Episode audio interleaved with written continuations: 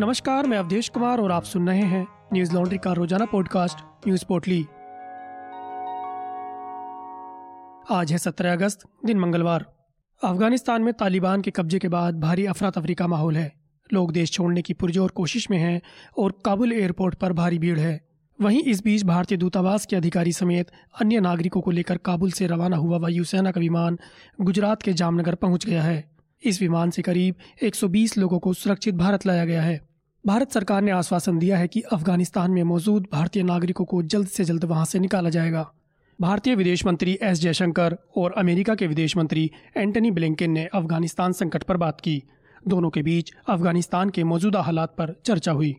एक तरफ़ जहाँ दुनिया के सभी देश अफ़गानिस्तान छोड़ने की तैयारी में लगे हुए हैं, वहीं दूसरी तरफ़ रूस, चीन और पाकिस्तान ने अपना रुख साफ़ करते हुए कहा है कि उनके दूतावास पहले की तरह जारी रहेंगे। चीनी दूतावास ने अभी अफ़गानिस्तान को लेकर अपनी योजनाओं के बारे में कुछ भी नहीं कहा है, मगर उसने अपने नागरिकों को चेतावनी दी है कि वो घरों के अंदर रहें और स्थिति के प्रति सचेत रहें।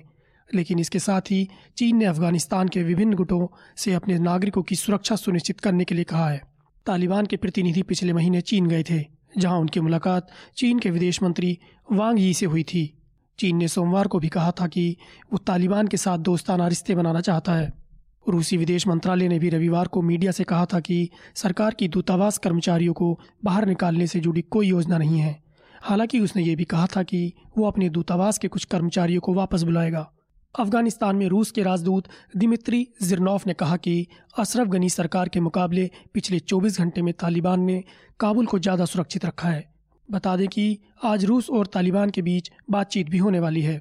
सोमवार को पाकिस्तान के विदेश मंत्री शाह महमूद कुरेशी ने ट्वीट कर कहा, काबुल में हमारा दूतावास पूरी तरह से काम कर रहा है और हर तरह की काउंसलर सुविधा मुहैया करा रहा है। साथ ही गृह मंत्रालय के तहत एक विशेष सुविधा केंद्र भी बनाया गया है। वहीं इससे पहले देर रात अमेरिकी राष्ट्रपति जो बाइडन ने पहली बार अफ़गानिस्तान संकट पर खुलकर बयान दिया। उन्होंने साफ़ किया कि अमेरिकी फौज का यहाँ से जाने का फैसला बिल्कुल सही था। अफगान सेना ने बिना लड़े ही हथियार डाल दिए।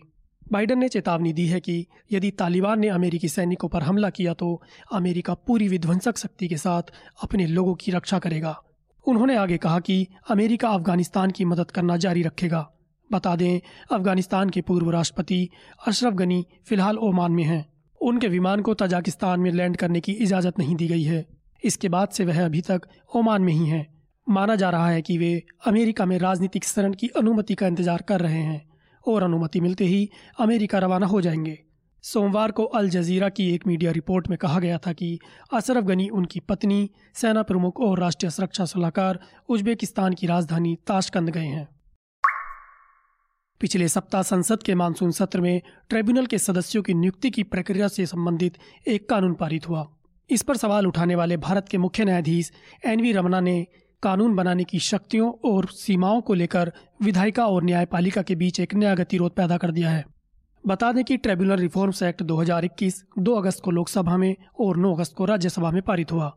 विभिन्न कानूनों के तहत कम से कम सात अपीलीय न्यायाधिकरणों को समाप्त करने के अलावा कार्यकाल आयु मानदंड और खोज सह समिति से संबंधित प्रावधान है।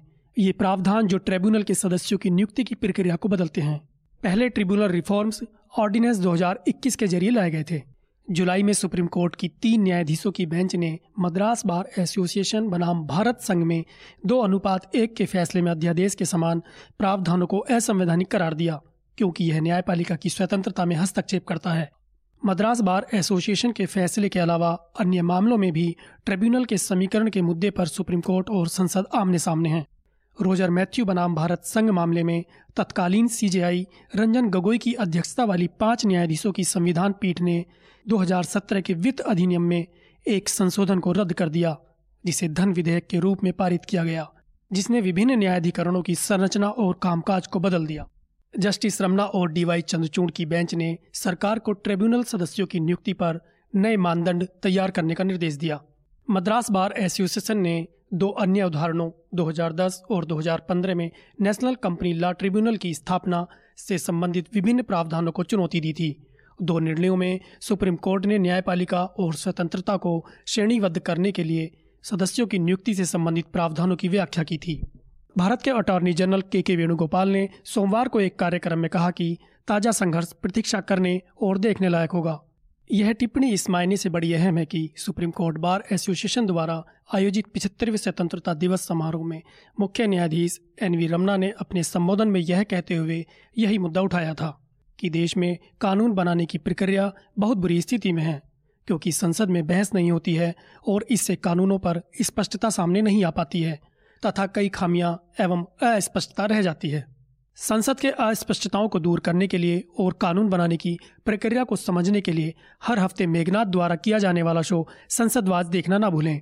आज हमारा चौथा एपिसोड आने वाला है, जो मानसून सत्र के आखिरी हफ़्ते के बारे में जानकारी देगा, जिसमें हम बताएँगे कि इस दौरान संसद में क्या प्रश्न उठाए गए, कौन से बिल पास हुए और क्या बवाल हुआ। सुप्रीम कोर्ट के बाहर सोमवार को दो लोगों ने आत्महत्या की कोशिश की। कोर्ट के गेट नंबर डी पर एक महिला और पुरुष ने खुद को आग लगा ली। इसके तुरंत बाद उन्हें पुलिस वैन से राम मनोहर लोहिया अस्पताल ले जाया गया। दोनों 40 परसेंट तक झुलस गए हैं।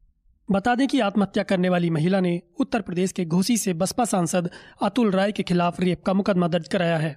वहीं पुरुष इस मामले का गवाह है। खुद को आग लगाने से पहले इन दोनों ने सोशल मीडिया पर लाइव किया था। इसमें महिला ने खुद को रेप पीड़िता बताया और कहा कि तमाम कोशिशों के बावजूद अब तक न्याय नहीं मिला। ये दोनों कोर्ट के अंदर घुसने की कोशिश कर रहे थे, लेकिन ज़रूरी पहचान पत्र नहीं होने के कारण सुरक्षा कर्मियों ने उन्हें अंदर नहीं जाने दिया। इसी बीच उन्होंने खुद को आग लगा ली। अतुल राय ने भी पीड़िता के ऊपर ब्लैकमेल करने समेत कई आरोप लगाए थे। इसके बाद पीड़िता के खिलाफ धोखाधड़ी मामले में गैर जमानती वारंट जारी हुआ था। 2 अगस्त को अदालत ने यह आदेश वाराणसी कमिश्नरेट की कैंट पुलिस की ओर से दिए प्रार्थना पत्र पर सुनवाई के बाद दिया था। केंद्र ने मंगलवार को सुप्रीम कोर्ट से कहा कि पेगासस विवाद में उसके पास छिपाने के लिए कुछ नहीं है और मगर यह मामला राष्ट्रीय सुरक्षा से संबंधित है।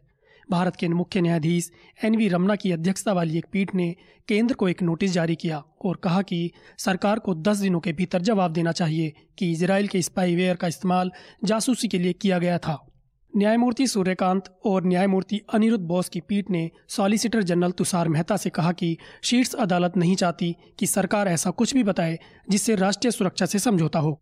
सॉलिसिटर जनरल तुषार मेहता ने सुप्रीम कोर्ट से कहा कि यह मामला सार्वजनिक बहस का विषय नहीं हो सकता है। ये सॉफ्टवेयर हर देश द्वारा खरीदे जाते हैं। अगर हम इसका खुलासा करते हैं तो आतंकवादी बड़ा कदम उठा सकते हैं। ये राष्ट्रीय सुरक्षा के मुद्दे हैं और हम अदालत से कुछ भी छिपा नहीं सकते। मेहता ने आगे कहा कि विवरण और विशेषज्ञों की एक समिति को प्रस्तुत किया जा सकता है। हम इसे विशेषज्ञों की एक समिति को बता सकते हैं और यह एक तटस्थ निकाय होगा। क्या आप एक संवैधानिक न्यायालय के रूप में उम्मीद करेंगे कि ऐसे मुद्दों को अदालत के समक्ष प्रकट किया जाएगा और सार्वजनिक बहस के लिए रखा जाएगा? कमेटी अपनी रिपोर्ट कोर्ट में रखेगी। सुप्रीम कोर्ट पेगासस के ज़रिए निगरानी के आरोपों की स्वतंत्र जाँच की मांग करने वाली याचिकाओं पर सुनवाई कर रहा था। सोमवार को सुनवाई के दौरान केंद्र ने स्पष्ट रूप से पेगासस मामले में याचिकाकर्ताओं द्वारा लगाए गए सभी आरोपों का खंडन किया। कोरोना मामलों को लेकर पिछले 24 घंटे राहत देने वाले रहे। पिछले 24 घंटे में कोरोना के चौबीस बयानवे नए मामले दर्ज किए गए। इन मामलों का यह आंकड़ा एक दिनों में सबसे कम रहा है। वहीं छत्तीस लोगों ने इस बीमारी को मात दी, जबकि कोरोना के चलते चार सौ सैंतीस संक्रमितों की मौत हो गई। इससे पहले 15 मार्च को चौबीस नए केस आए थे। पिछले 24 घंटे में एक्टिव केसों की संख्या में भी 12,101 की गिरावट दर्ज की गई है। अब कुल एक्टिव केसों की संख्या तीन लाख उनहत्तर हज़ार आठ सौ छियालीस है। केरल में पिछले 24 घंटों के दौरान बारह हज़ार दो सौ चौरानवे केस दर्ज किए गए। यहाँ 26 जुलाई के बाद इतने कम केस सामने आए हैं। महाराष्ट्र में भी बीते 24 घंटों में 4,145 नए मामले दर्ज किए गए। यह 16 फरवरी को दर्ज किए गए तीन मामलों के बाद से सबसे कम है। न्यूज़ लॉन्ड्री 100 प्रतिशत विज्ञापन मुक्त प्लेटफॉर्म है, जिसका मतलब है कि हम किसी भी सरकार या कॉरपोरेट से विज्ञापन नहीं लेते। हम आपके समर्थन से चलते हैं। हम ऐसे ही स्वतंत्र होकर काम कर सकें, उसके लिए न्यूज़ लॉन्ड्री को सपोर्ट करते रहिए। बता दें कि हम आपके सहयोग के चलते ही ग्राउंड से रिपोर्ट करके हकीकत से रूबरू कराते हैं। हाल ही में हमने पेगासस से जुड़ी कई रिपोर्ट्स की हैं। जिन लोगों के फ़ोन की जासूसी की गई, हमने कई ऐसे लोगों से बात की है, जिसे आप हमारी वेबसाइट पर पढ़ सकते हैं। हमें समर्थन करने के लिए हमारी website Hindi dot news laundry dot com पर जाएँ और सब्सक्राइब करें और गर्व से कहें, मेरे खर्च पर आज़ाद है खबरें। आज बस इतना ही। आपका दिन शुभ हो। नमस्कार। न्यूज़ लॉन्ड्री के सभी पॉडकास्ट ट्विटर आई और दूसरे पॉडकास्ट प्लेटफॉर्म पे उपलब्ध हैं। खबरों को विज्ञापन के दबाव से आज़ाद रखें। न्यूज़ लॉन्ड्री को सब्सक्राइब करें।